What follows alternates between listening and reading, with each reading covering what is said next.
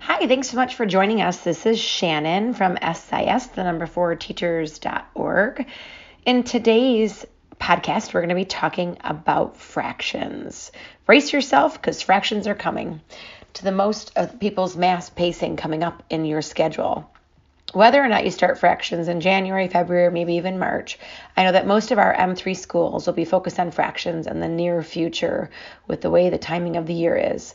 With that in mind, we want to dive into how we get these fraction tools in your math salad bar ready for student use. Just joining us in this series, read more about the importance of the math salad bar on our blog or catch up on our first post of this series about place value manipulatives at S I S, the number four, teachers dot org. The dry erase labels that we have on the math salad bar drawers are one of my favorite parts of the whole concept. While some materials might live in the salad bar indefinitely, such as counters, maybe counting buddies for the younger grades or dice, et cetera, most of these tools will rotate on and off the salad bar as they are needed. Those dry erase labels make it easier to have your math salad bar support your current unit. Our recent fraction blog post on our website is full of ideas for actually using fraction tools in a variety of ways for math concepts that students might be learning. We also have one of our favorite games to play with the fraction tiles, which is Uncover Cover, which is also available for free download in our store. Today we'll focus on how to get the fraction tools organized so that they're ready to go for you when you start your fractions unit. Fraction tiles. If you're making a first-time purchase of fraction tiles, I would recommend finding the tiles that have the percentages on the back. Mine um, have decimals on the back, and while that's great to show the connection between decimals, fractions, and decimal uh, decimals, fractions, and percentages, I opt for just the per- percentages for simplicity. A word of caution, fraction tiles are a great conceptual tool for second and third graders as they start to understand equivalent fractions. When students are first trying to wrap their brains around concepts of fractions, it's really important that they can visualize it. However, as students get into the upper grades, they tend to rely on the guess and check method by literally just grabbing the tiles and holding them up against the others to see if they'll fit and find an equivalent instead of actually really conceptualizing and applying their understanding. One caveat about this tool is that the values of the fractional parts of the tiles are stamped on the tiles itself. It makes the use of this tool very specific. And if you would be wanted to challenge your students, you could really can't really change the whole number. For example, if you wanted to turn the half into the whole and ask students to find the half of the new whole, that might be difficult because the values are preconceived and labeled so clearly. All that aside, there's a lot of really great things to do with fraction tiles. Fractions are made of hard plastic, so unfortunately they're a little bit loud, which is something you want to consider. They come on a tray, which you would think would be an added focus for both storage and usage.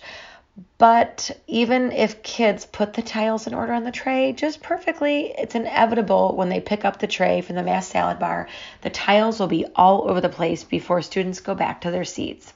One of my favorite storage solutions for fraction tiles, which we have talked about in the place value videos and blogs, is photo containers. Since most people don't really print off pictures for boxes anymore, you can put fraction tiles in them. They fit perfectly into the five by seven boxes that you can buy at Michael's, Hobby Lobby, Joanne Fabrics, sometimes even at Costco. The boxes usually fit neatly in a carrying case with six in a row and is easily stored on top of your math salad bar, where students could select the individual boxes to remove and take to their seats. As well as the place value manipulatives, we want to make sure our fraction tiles are labeled as well. We always seem to have a misfit tool that finds itself usually right in the middle of your reading lesson, which completely interrupts all of your instruction. If you create a misfit toolbox on top of your math salad bar, those tools will be placed there from on the floor so students can stay focused on your instruction. Then the student, is in, whoever's in charge of the math salad bar that week, can check the basket and return the misfit tools to their sets.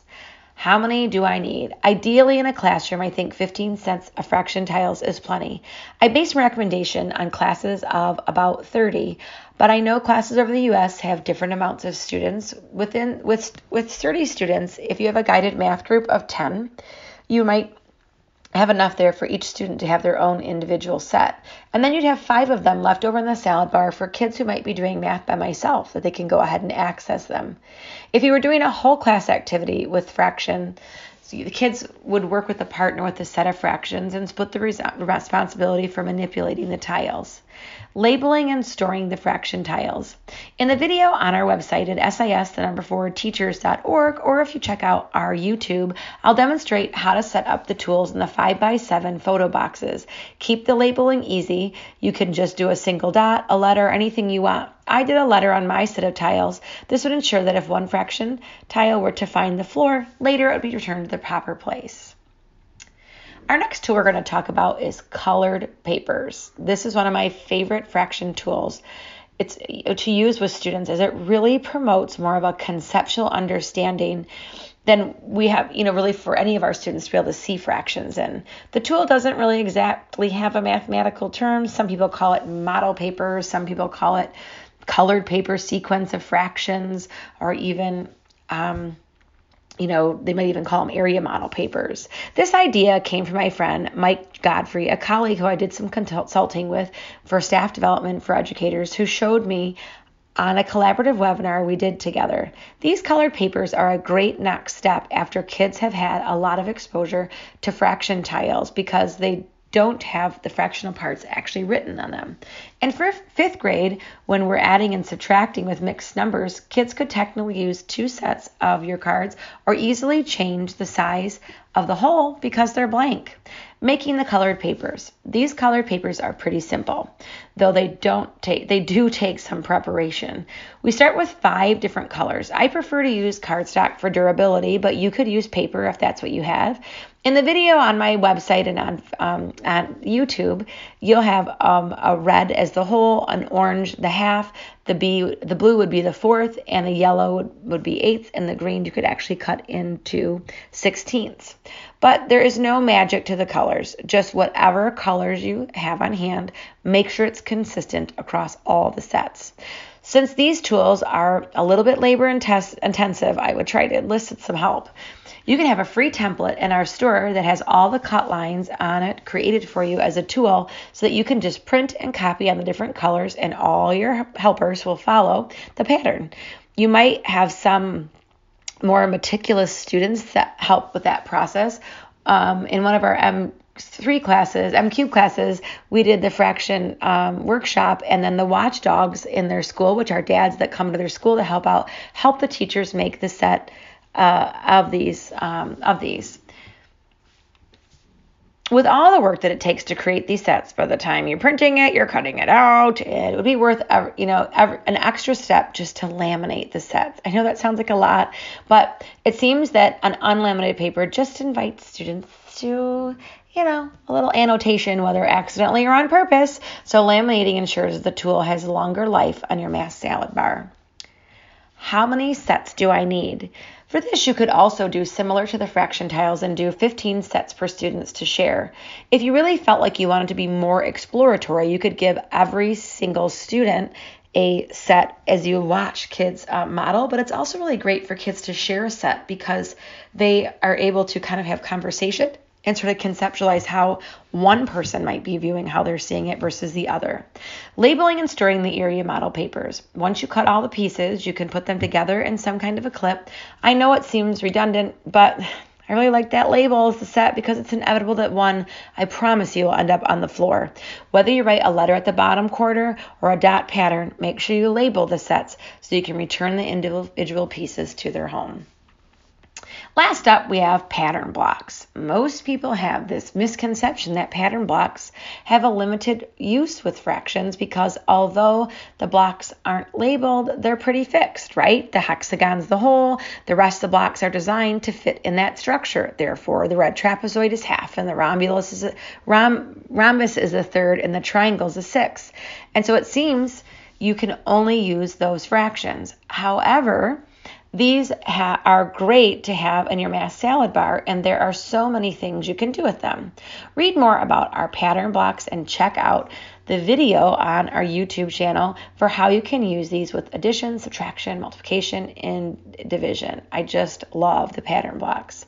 I've seen some classrooms that To save time, just leave the pattern blocks in a giant tub that they come in, have the students come up with a salad bowl and grab a scoop, and they go to their table. However, tubs of pattern blocks usually have wooden colored pieces that you can make a star with, or orange squares, or in either shape. Those are really helpful with fractions. So sorting the fraction blocks ahead of time is really a necessary step to make sure that the blocks you need are have the right number for the kids to be able to use with the very examples you have set for them. So sorting the sets, my pattern blocks usually consist of three hexagons, six red trapezoids, nine blue rhombuses, and twelve green triangles. We have enough blocks to cover the whole in the case of the three hexagons. We don't usually have enough triangles to completely cover all three hexagons, but as long as you control the fractions of your example, I find that twelve green triangles is plenty. We don't usually want to go up into eighteenth, and this can be a bit too big for the manipulative use. With the collection of pattern blocks, you can do lots of different things. For mixed numbers, you could have two hexagons and a trapezoid. That would equal two and a half. You could also change the whole to be two hexagons and ask what shape would be half, which would be based on our new whole, which would be a hexagon. Or what shape would be one-fourth of that whole? In that case, it would be the trapezoid. I like pattern blocks because it brings in fractions that are sometimes more tricky to represent with fraction tiles or area model plate papers, especially ninths when using the rhombuses. How many sets do you need? I almost always have kids partner up when using the pattern block, so you would still need fifteen sets for students to share based on a class set of thirty. Labeling and sorting the pattern blocks. There are certain things I don't like to do in a Ziploc bag, but with pattern blocks, you're just dumping them out and, and kind of sorting them on the table. The blocks are colored and chunky, so it's easier for students to see, to kind of sort out the shapes. It's unnecessary to label the pattern blocks, but it's a really great idea to have a tub maybe on your salad bar so that if students come back and find that their bag is missing the number of pattern blocks that they're needed, they can just go back and replace it. Now you're ready to face those fractions until uh, really units really heads on, armed with a fully stocked, organized, full mass salad bar to help fractions make sense for your students. Thanks so much for joining us. We'll hope to see you again on a new podcast coming soon.